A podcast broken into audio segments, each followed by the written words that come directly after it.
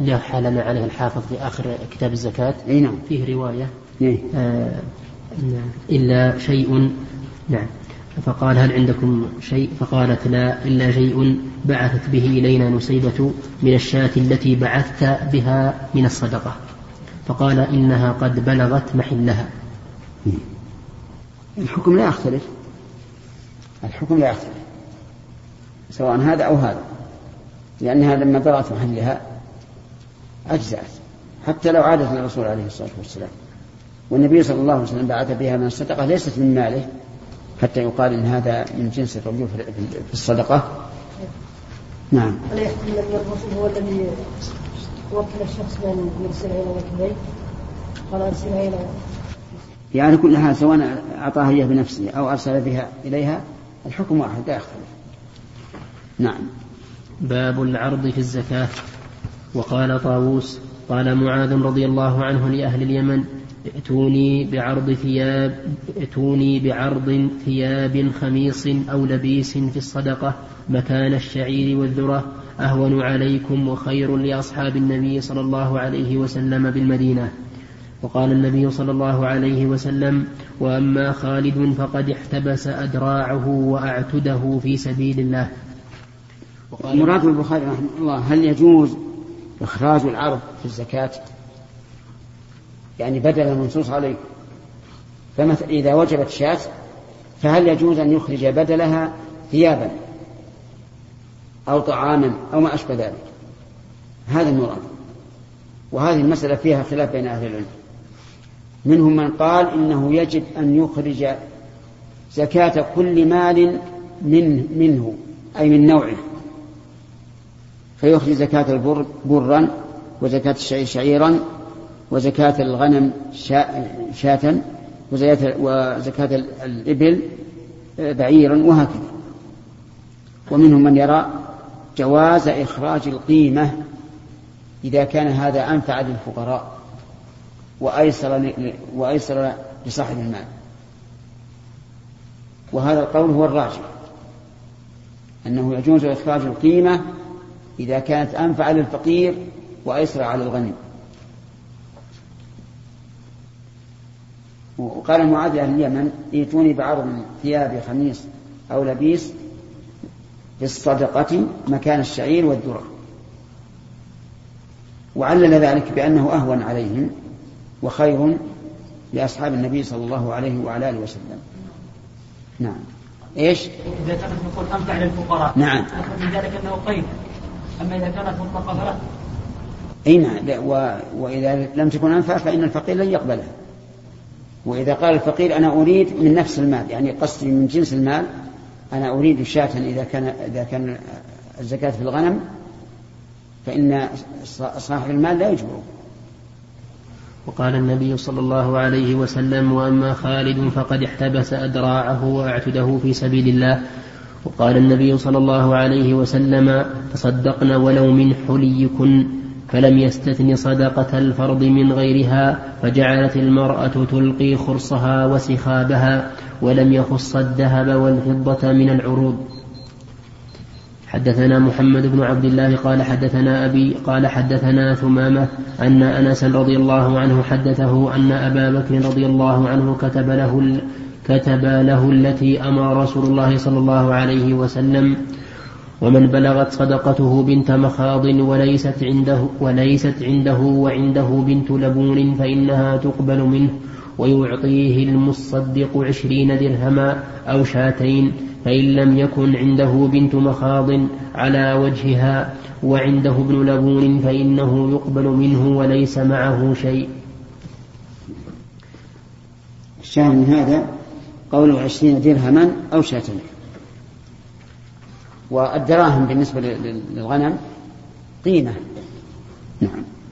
حدثنا مؤمن قال حدثنا إسماعيل عن أيوب عن عطاء بن أبي رباح أنه قال قال ابن عباس أشهد على رسول الله صلى الله عليه وسلم لصلى قبل الخطبة فرأى أنه لم يسمع النساء فأتاهن ومعه بلال ومعه بلال ناشر ثوبه فوعظهن وأمرهن أن يتصدقن فجعلت المرأة تلقي وأشار أيوب إلى أذنه وإلى حلقه. لكن هذا الإنسان أن يقول هذه صدقة تطوع وصدقة التطوع يجوز الإنسان أن يخرج عن الذهب فضة وعن الشعير آه، تمرا وما أشبه ذلك. والكلام في الزكاة الواجب. ولكن الأمر كما قلنا من قبل يجوز إخراج القيمة في الزكاة إذا كانت أنفع للفقير وأيسر على المالك. نشوف أثر معاذ. قوله قال طاووس قال معاذ لأهل اليمن هذا التعليق صحيح الإسناد إلى طاووس لكن, طاووس لكن طاووس لم يسمع من معاذ فهو منقطع. فلا فلا يغتر بقول من قال ذكره البخاري بالتعليق الجازم فهو صحيح عنده لأن ذلك لا يفيد إلا الصحة إلى من علق عنه وأما باقي الإسناد فلا. إلا أن إراده له في معرض الاحتجاج به يقتضي قوته عنده وكأنه عضده عنده الأحاديث التي ذكرها في الباب. وقد وقد روينا أثر طاووس المذكور في كتاب الخراج ليحيى بن آدم من رواية ابن عيينة عن إبراهيم بن ميسرة وعمر بن دينار. فرقهما فرقهما كلاهما عن طاووس وقوله خميص قال الداودي. قال الداودي والجوهري وغيرهما ثوب خميس بسين مهملة هو ثوب طوله خمسة أذرع وقيل سمي بذلك لأن أوله من لأن أول من عمله الخميس ملك من ملوك اليمن. وقال عياض ذكره البخاري بالصاد. وأما, أبا وأما أبو عبيدة فذكره بالسين. قال أبو عبيدة كأن معاذا عني الصفيق من الثياب. وقال عياض قد يكون المراد ثوب خميص أي خميصة لكن ذكره على إرادة الثوب. وقوله لبيس أي ملبوس فعيل بمعنى مفعول. وقوله بالصدقة يرد قول من قال إن ذلك كان في الخراج. وحكى البيهقي أن بعضهم قال فيه من الجزية بدل الصدقة فإن ثبت ذلك سقط الاستدلال لكن المشهور الأول. وقد رواه ابن أبي شيبة عن وكيع عن الثوري عن إبراهيم بن ميسرة عن طاووس أن معاذا كان يأخذ العروض في الصدقة وأجاب الإسماعيلي باحتمال أن يكون المعنى ائتوني به آخذه منكم مكان الشعير والذرة الذي آخذه الذي آخذه شراء بما آخذه. فيكون بقبضه قد بلغ محله ثم يكون ثم يأخذ مكانه ما يشتريه مما هو أوسع عندهم وأنفع للآخذ قال ويؤيده أنها لو كانت من الزكاة لم تكن مردودة على الصحابة. وقد أمره النبي صلى الله عليه وسلم أن يأخذ الصدقة من أغنيائهم فيردها على فقرائهم. وأجيب, وأجيب بأنه لا مانع من أنه كان يحمل الزكاة إلى الإمام ليتولى قسمتها. وقد احتج به وقد احتج به من يجيز نقل الزكاة من بلد إلى بلد وهي مسألة خلافية أيضا. وقيل في الجواب عن قصة معاذ إنها اجتهاد منه فلا حجة فيه. وفيه نظر لأنه كان أعلم الناس بالحلال والحرام. وقد بين له النبي صلى الله عليه وسلم لما أرسله إلى اليمن ما يصنع. وقيل كانت تلك واقعة وقيل كانت تلك واقعة حال لا دلالة فيها لاحتمال أن يكون علم بأهل المدينة حاجة لذلك وقد قام الدليل على خلاف عمله ذلك. وقال القاضي عبد الوهاب المالكي كانوا يطلقون على الجزية اسم الصدقة فلعل هذا منها وتعقب بقوله مكان الشعير والذرة وما كانت الجزية حينئذ من أولئك من شعير ولا ذرة إلا من النقدين وقوله أهون عليكم أراد معنى تسليط السهولة عليهم فلم يقل فلم يقل أهون لكم.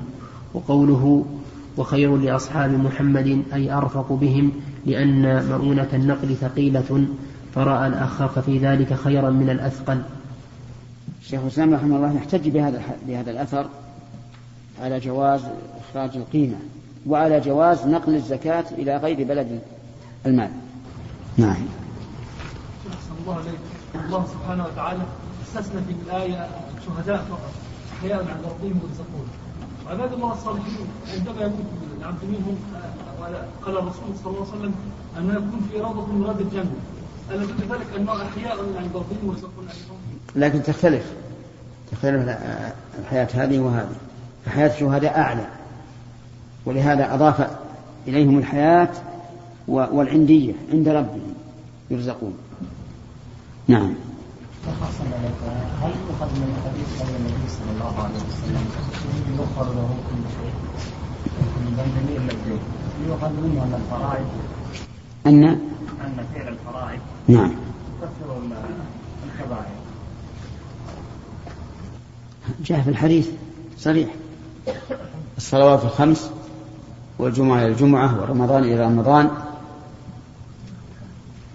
مكفرات لما بينهن إذا اجتنبت الكبائر؟ وجاء في العمرة العمرة إلى العمرة كفارة لما بينهم.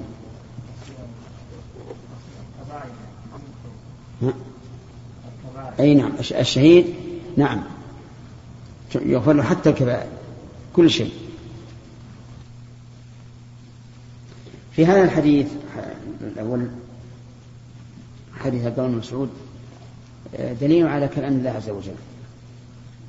وأن الله تعالى يتكلم بحرف وصوت مسموع وهذا هو ما عليه السلف الصالح وأئمة الهدى من بعدهم. وأخطأ من قال إن الله لا يتكلم وأن كلامه هو المعنى القائم بالنفس. وأما الصوت الذي سمعه جبريل فإنه مخلوق. خلقه الله عز وجل ليعبر عما في نفسه. هذا قول الأشاعرة. والمعتزلة قالوا إن الله تعالى ليس له كلام والمعنى في النفس لكن كلامه مخلوق كسائر المخلوقات وإضافته إليه من باب التشريف والتكريم. ولهذا كانت الجهمية أقعد من الأشاعرة. لأن إضافة الله بعض مخلوقاته إليه أمر موجود. هؤلاء يقولون الكلام هو المعنى القائم بالنفس. وإذا قلنا أنه المعنى القائم بالنفس فإنه لا يعدو أن يكون هو العلم فقط. ثم خلق أصواتا تعبر عما في نفسه. فالمسموع عندهم ليس كلام الله ولكنه عبارة عن كلام الله. ولهذا قال بعضهم بعض الأشاعرة إنه ليس بيننا وبين المعتزلة والجهمية فرق في كلام الله. لأننا اتفقنا على أن ما في المصاحف والصدور مخلوق. كلهم يقول مخلوق. لكن المعتزلة يقولون هو كلام الله وهؤلاء يقولون إنه عبارة عن كلام الله. فصار المعتزلة أقرب منهم من حيث القواعد وإن كان كلهم ضالين وأن كلام الله هو الكلام المسموع المرتب بالحروف فهو عز وجل قال بسم الله الرحمن الرحيم بحروف مرتبة. نعم. إيش؟ استدل من قوله صلى الله عليه وسلم. اطلع إليهم اطلاع يستدل عليه رواية من ربهم اي نعم. يؤخذ منه. لأن لأن الاطلاع لا بد أن يكون مقابلة. في سؤال إي. صحيح الحمد لله هذا تسورت المحراب. بسم الله الرحمن الرحيم الحمد لله رب العالمين صلى الله وسلم على عبده ورسوله نبينا محمد وعلى آله وأصحابه أجمعين. قال الإمام أبو عبد الله البخاري رحمه الله تعالى في كتاب الزكاة من صحيحه باب لا يجمع بين متفرق ولا يفرق بين مجتمع ويذكر عن سالم عن عن ابن عمر رضي الله عنهما عن النبي صلى الله عليه وسلم. ما كمل الأول. الأول نكمل إن شاء الله تعالى. وقال النبي صلى الله عليه وعلى آله وسلم و وأما خالد احتبس. وفي نسخة فقد احتبس أدراعه وأعتده في سبيل الله. وذلك أن النبي صلى الله عليه وسلم بعث على الصدقة. فلما رجع العمال قالوا يا رسول الله إن فلانا منع وفلان منع وفلان منع. عبد الله بن جميل منع. العباس بن عبد المطلب منع. خالد بن الوليد منع. فدافع النبي صلى الله عليه وسلم عن من يستحق المدافعة ولام عن من يستحق الملامة وتحمل عن الثابت. فقال في عبد الله بن جميل ما ينقم ابن جميل إلا أن يكون فقيرا فأغناه الله. وهذا يقتضي إيش؟ يقتضي الذنب ويقتضي أنه لما أغناه الله أن يزكي لكنه لم يزكي. هذا واحد. العباس قال هي علي ومثلها عليه الصلاة والسلام. واختلف في قوله علي ومثلها فقيل إن النبي صلى الله عليه وسلم تعجل منه الزكاة زكاة السنة المقبلة وزكاة السنة الحاضره فكانت فكانت زكاتين. يعني أنه قبض منه زكاة سنتين حاضرة ومستقبلة. وقيل المعنى أن النبي صلى الله عليه وعلى آله وسلم تضمن الزكاة عن عمه ولكنه ضاعفها لاحتمال أن عمه إنما منعها لقربه من رسول الله صلى الله عليه وسلم. ومعلوم أن القرب من الولاة لا يقتضي أن أن ينابذ الأقارب ما يكون مطلوب من الناس. ولهذا كان عمر رضي الله عنه إذا نهى الناس عن شيء. جمع أهله. وقال لهم إني نهيت عن كذا وكذا. وإن الناس ينظرون إليكم نظر الطير إلى اللحم ينتهزون أدنى فرصة فيقعون في أعراضكم. وإني لا أوتى برجل فعل هذا إلا أضعفت عليه العقوبة. رضي الله عنه. الله أكبر. إذا رأيت هذا ورأيت حال الناس اليوم حال الناس اليوم إذا أتاهم أحد من أقاربهم إذا أخطأ أضعفوا العقوبة عليه أو أسقطوا العقوبة عنه. الثاني في غالب الحكام. الثاني في غالب الحكام. ولهذا أخبر حذر النبي صلى الله عليه وعلى آله وسلم من هذا. وقال إنما أهلك من كان قبلكم أنهم إذا سرق فيهم الضعيف أقاموا عليه الحد وإذا سرق فيهم الشريف تركوه. وهذا القول في معنى قوله صلى الله عليه وسلم عليه ومثلها أصح من القول بأنه إيش؟ تعجل الزكاة. خالد رضي الله عنه دافع عنه الرسول عليه الصلاة والسلام. دافع عنه. قال أما خالد فإنكم تظلمون خالدا. وتأمل هذه العبارة. لم يقل فإنكم تظلمونه بل أظهر اسمه في موقع الإضمار تنويها بهذا الاسم. يعني خالد من هو؟ حتى يمنع. احتبس أذوعه وأعتده في سبيل الله. وظاهر صنيع البخاري رحمه الله أن هذه الأذراع والأعتاد من الزكاة. فكأنه رضي الله عنه اشترى بالزكاة أذراعا وأعتادا للحرب وجعلها في سبيل الله. ولكن للحديث معنى آخر وهو أن خالد رضي الله عنه احتبس أي وقف أذراعه وأعتاده في سبيل الله. والذي تبرع وتطوع بالمال لا يمكن أن أشيء أن يمنع الواجب. لا يمكن أن يمنع الواجب. وهذا وجه قول. وما ذهب إليه البخاري رحمه الله محتمل. ثم استدل بابن آخر. فصدقنا ولو ولو من حليكن. قال فلم يستثني صدقة الفرض. لأن الصدقة تطلق على الفريضة والنافلة. من إطلاقها على الفريضة قوله تعالى إنما الصدقات ها؟ إنما الصدقات للفقراء والمساكين والعاملين عليها والمؤلفة قلوبهم وهذه هي الزكوات هي الزكاة.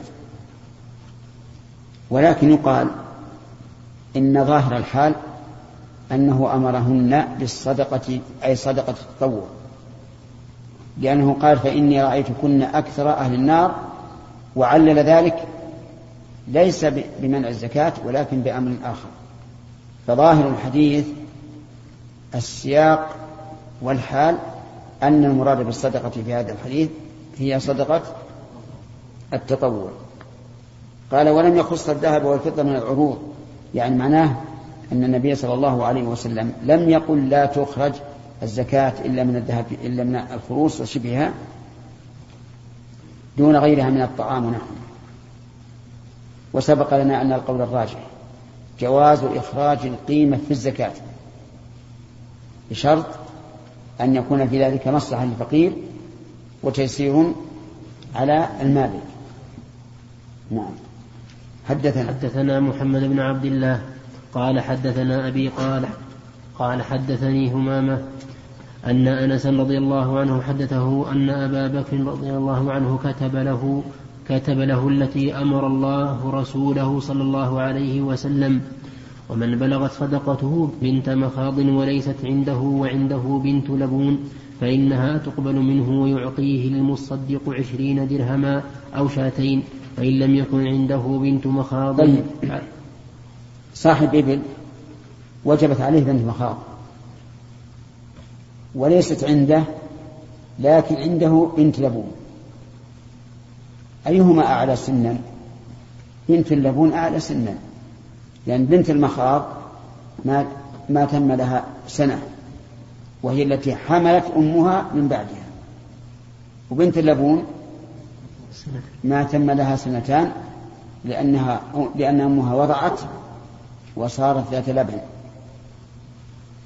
طيب هنا يقول تؤخذ بنت اللبون وهي أعلى مما يجب عليه ويعطيه المصدق عشرين درهما أو شاتين لأنه أخذ منه سنا أعلى فجبر ذلك بأن يعطيه المصدق يعني العامل الذي بعثته الدولة عشرين درهما أو شاتين. أو هنا للتخيير. ومن المخير؟ المخير ظاهر الحديث أنه آه، الدافع. الدافع هو المخير فإذا رأى المصدق أن يدفع عشرين درهما دفعها وإذا رأى أن يدفع عشرتين دفعهما. أيهما يختار؟ سيختار الأيسر. قد يكون في هذا المكان ليس عنده عشرين ليس عنده عشرون درهما. لكن الغنم عنده موجودة. وقد تكون الغنم أيضا رخيصة. فيدفع الغنم بدل عشرين, شا... عشرين درهم. نعم. من يس... نعم. الله. لماذا لا نقيس زكاة الفطر على زكاة المال في إخراج المال إذا كان أنفع للفقير؟ نعم. لا نقيسها لأنه لا قياس في العبادات. ولأن النبي صلى الله عليه وعلى آله وسلم ذكر أصناف الزكاة وهي مختلف مختلفة القيمة. ولو كان المعتبر القيمة لقال مثلا صاعا من بر أو ما يعادله من الأصناف الأخرى.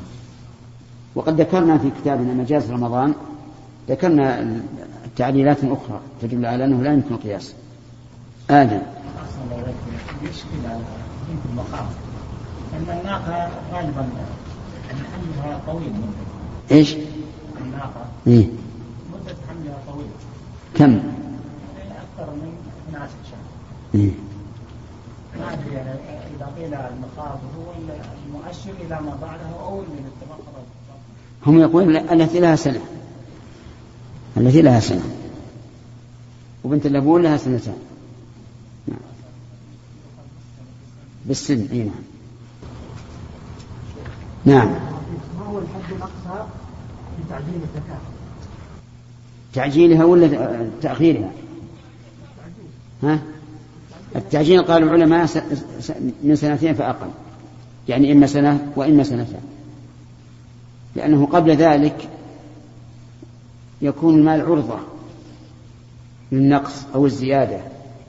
وأما السنة والسنتان فأمرهما سهل. نعم. فإن لم يكن عنده بنت مخاض على وجهها وعنده ابن لبون فإنه يقبل من- منه وليس معه شيء. حدثنا أبو نعم لا بنت المخاض أنثى والأنثى أغلى من الذكر. وابن اللبون ذكر أقل من من الأنثى لكن يجبره زيا- زيادة السن. حدثنا مؤمل قال حدثنا إسماعيل عن أيوب عن عطاء بن أبي رباح أنه قال قال ابن عباس أشهد على رسول الله صلى الله عليه وسلم لصلى قبل الخطبة فرأى أنه لم يسمع النساء فأتاهن ومعه بلال ناشر ثوبه فوعظهن وأمرهن أن يتصدقن. فجعلت المرأة تلقي وأشار أيوب إلى أذنه وإلى حلقه. يعني تلقي الخرص والقلادة. في هذا الحديث دليل على أن النساء بعيدات عن الرجال. لم يسمعن صوت النبي صلى الله عليه وسلم كاملا. ولهذا نزل إليهن وقصدهن. مع أن هذا مصلى العيد. مع أن النبي صلى الله عليه وعلى آله وسلم أمر النساء أن تخرج. يعني ما في صلاة تؤمر المرأة أن تخرج إليها إلا صلاة العيد. والباقي على سبيل الإباحة. ولهذا أحاديث منها أن النساء أتينا إلى النبي صلى الله عليه وعلى آله وسلم وقلنا له يا رسول الله إن الرجال أخذونا. أخذوك عنا. أو كلمة نحوها. فاجعل لنا يوما تأتي إلينا وتعظنا. فواعدهن وأتى إليهن. ولم يقل احضروا مع الرجال مع أنه يجوز له للنساء أن يحضرن مع الرجال في المواعظ والدروس. لكن كل هذا إبعادا للنساء عن الرجال. نعم. باب لا يجمع بين متفرق ولا يفرق بين مجتمع. ويذكر عن سالم عن ابن عمر رضي الله عنهما عن النبي صلى الله عليه وسلم مثله. حدثنا محمد بن عبد مثله. يذكر مثله. عن النبي صلى الله عليه وسلم مثله. حدثنا محمد بن عبد الله الأنصاري قال حدثنا أبي قال حدثني ثمامة أن حدثنا حدثنا. حدثنا محمد بن عبد الله الأنصاري قال حدثنا أبي قال حدثني عندي نعم. قال حدثني أبي قال حدثني ثمامة أن أنس رضي الله عنه حدثه أن أبا بكر رضي الله عنه كتب له التي فرض رسول الله صلى الله عليه وسلم ولا يجمع بين متفرق ولا يفرق بين مجتمع خشية الصدقة. نعم. قال أهل العلم هذا في الماشية لأن غير الماشية ما ما فيه تأثير. إيه، لا يجمع بين متفرق خشية الصدقة. مثال ذلك رجل عنده أربعون شاة وآخر عنده أربعون شاة فاتفقا على أن يجمعا الأربعين إلى الأربعين فتكون كم؟ تكون ثمانين. فإذا جاء المصدق وجد أن الغنم ثمانين. يجب فيها شاة واحدة. ولو ولو تفرقت لوجب في كل أربعين شاة. فقالوا نجمعها. لتكون آه، الزكاة شاة واحدة على كل واحد منا نصف القيمة. وكذلك لو انضم إليهما ثالث تكن 120 لو تفرقت لوجب فيها ثلاث شياة. فلما اجتمعت واحدة. كل واحد عليه ثلث شاة. هذا جمع المتفرق. تفريق المجتمع أيضا لا يفرق بين المجتمع خشية الصدقة إذا كان الإنسان عنده أربعون شاة كم فيها؟ شاة واحدة. هو فرقها. جعل إحداها ترعى في الغرب والثانية ترعى في الشرق. فيكون في كل جهة؟ كم؟ عشرون ليس فيها زكاة. فهنا فرقها لئلا تجب فيها الزكاة. فلا يفرق بين مجتمع خشية الصدق. وهذا دليل واضح على أن الحيل على إسقاط الواجب محرمة فلا يجوز للإنسان إذا أوجب الله عليه شيئا أن يلوذ بالحيل ليسقط الواجب. فإن هذا قبيح ومخادعة لله تبارك وتعالى. طيب غير غير الماشية. غير الماشية لا يفيد الجمع ولا التفريق.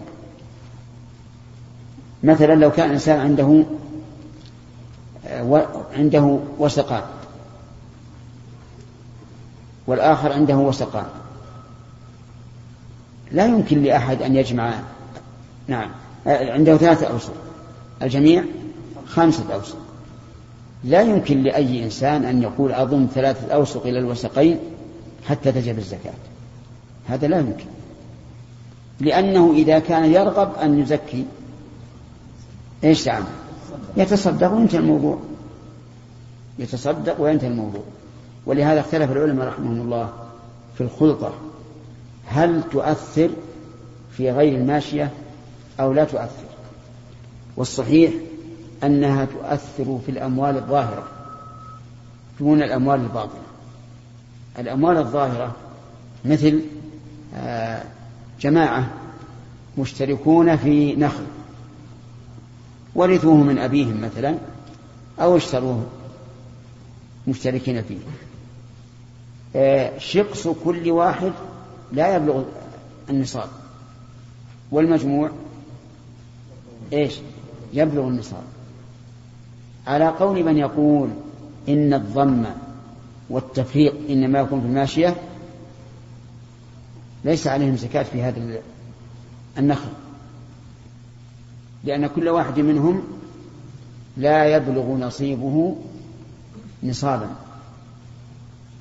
ولكن ظاهر حال العمال الذين يبعثهم الرسول صلى الله عليه وسلم للخرص أنهم لا يسألون. هل الملك لواحد أو لمتعدد؟ ولأن المال الظاهر تتعلق به أطماع الفقراء والشركة أمر واضح أو خفي؟ أمر خفي. يعني يمكن تمر بهذا البستان مشهور أنه لفلان ومعه مئة شريك ولا تدري عنه. فالصواب أن الخلطة تؤثر في جميع الأموال الظاهرة. وأنه إذا اجتمع أناس في حائط ونصيب كل واحد منهم لا يبلغ النصاب والمجموع يبلغ النصاب فإن الزكاة واجبة عليهم. انتهى. ما شاء الله. بارك الله باب ما كان من خليطين فإنهما يتراجعان بينهما بالسوية. وقال طاووس وعطاء إذا علم الخليطان أموالهما فلا يجمع مالهما. وقال سفيان لا تجب حتى يتم لهذا أربعون شاة ولهذا أربعون شاة. حدثنا محمد بن عبد الله قال حدثني أبي قال حدثني ثمامة أن أنسا حدثه أن أبا بكر رضي الله عنه كتب له التي فرض رسول الله صلى الله عليه وسلم وما كان من خليطين فإنهما يتراجعان بينهما بالسوية. قوله عليه الصلاة والسلام يتراجعان بينهما بالسوية يعني حسب أموالهم. فمثلا إذا كان أحدهما عنده أربعون والثاني عنده ثمانون فالجميع فيهما في مالهما كم؟ شاة. فنجعل على صاحب الأربعين ثلثها وعلى صاحب الثمانين ثلثيها. شوف الآثار اللي هو ذكر. قال ابن حجر رحمه الله باب ما كان من خليطين فإنهما يتراجعان بينهما بالسوية واختلف في المراد بالخليط كما سيأتي فعند أبي حنيفة أنه الشريك قال ولا يجب على أحد منهم فيما يملك إلا مثل الذي كان يجب عليه لو لم يكن خلط.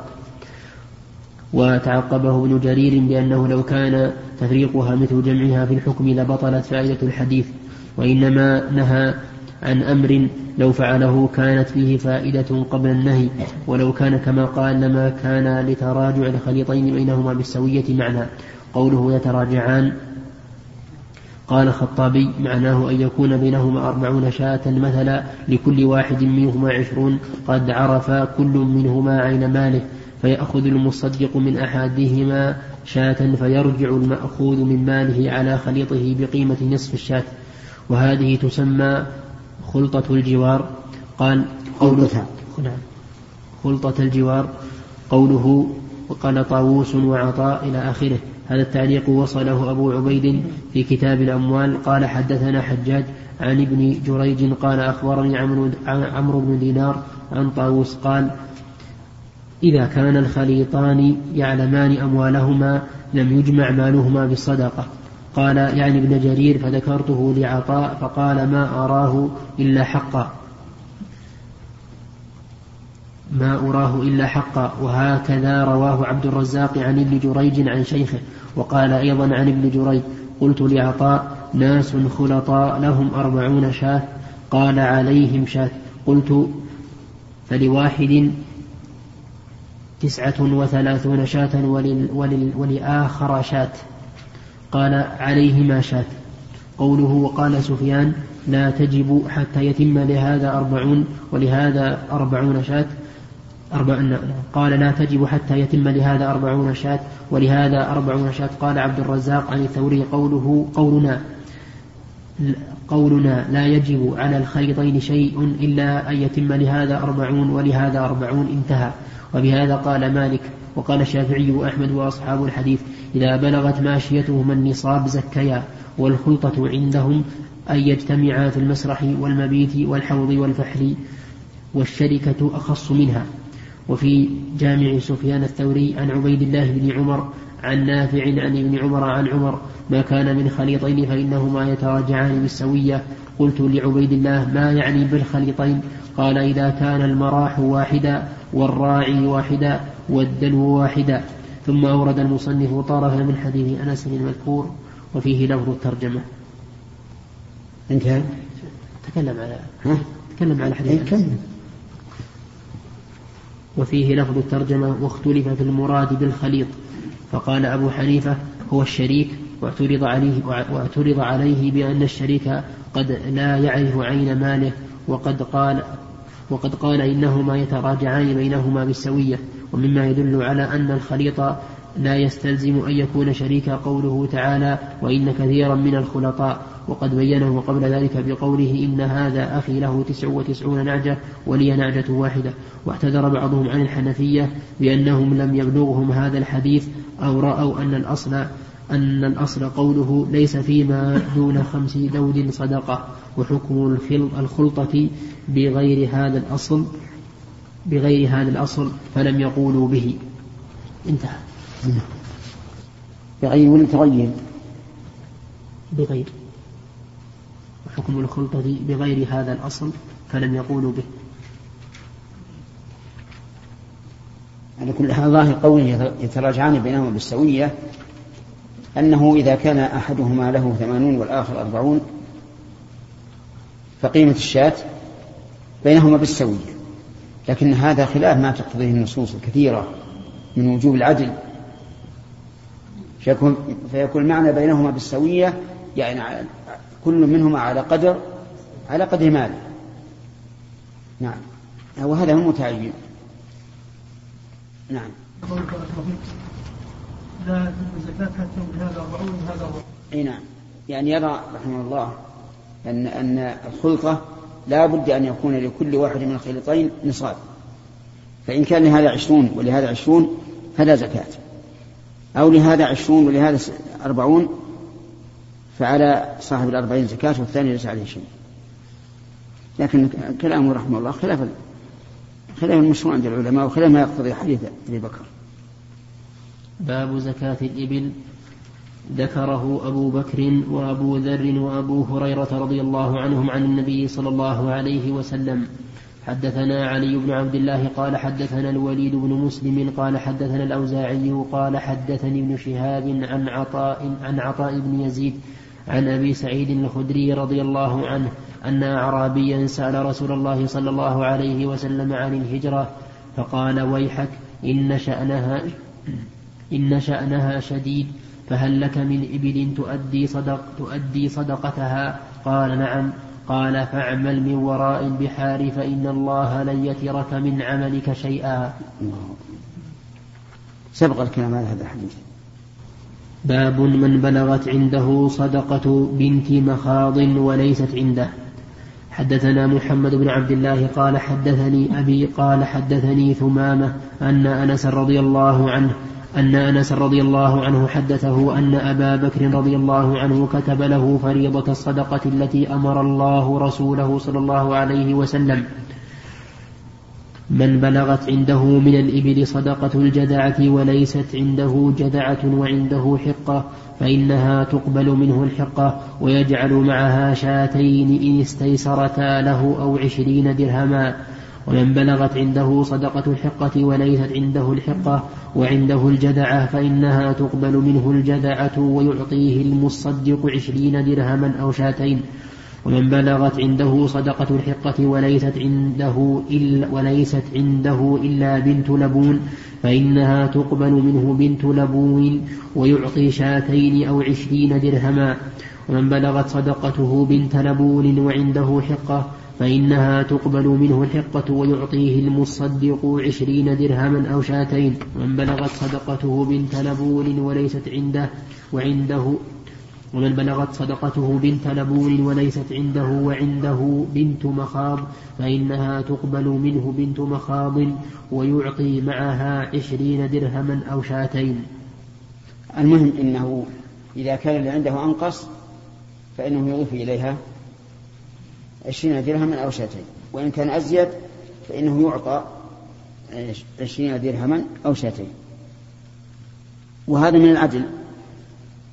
إذا كان الذي عنده سنه أكبر مما يجب عليه فلا بد أن يرد عليه الفرق. نعم. عزل زكاته عن ماله ثم ضاعت قبل أن يوصل إلى إيش؟ نعم. وضاعت قبل أن يوصل إلى وش اللي ضاع؟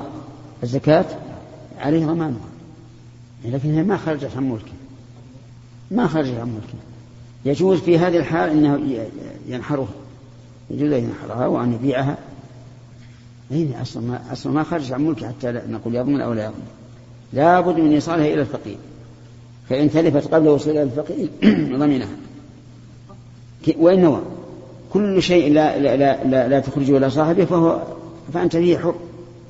لو أخذت مثل مئة ريال وعزلتها في كيس وربطتها على أنها صدقة فلك أن ترجع.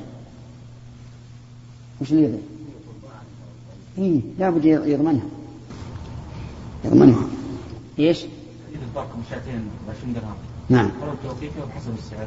لا الظاهر بحسب السعر لكن في ذلك الوقت كان الشاة 20 درهم. الشاتين ب 20 درهم. باب زكاة الغنم. حدثنا محمد بن عبد الله بن المثنى الأنصاري قال حدثنا أبي قال حدثني ثمامة بن عبد الله بن أنس أن أنسا حدثه أن أبا بكر رضي الله عنه كتب له هذا كتب له هذا الكتاب لما وجهه إلى البحرين. بسم الله الرحمن الرحيم. هذه فريضة الصدقة التي فرض رسول الله صلى الله عليه وسلم على المسلمين. والتي أمر الله بها رسوله فمن سئلها من المسلم فمن سئلها من المسلمين على وجهها فليعطها ومن سئل فوقها فلا يعطي فلا يعطي في أربع وعشرين من سئلها يعني لو سأله مصدق أن يعطيه أكثر فلا يلزم في أربع وعشرين من الإبل فما دونها من الغنم من كل خمس شاة. من فضلك اقلب الشريط.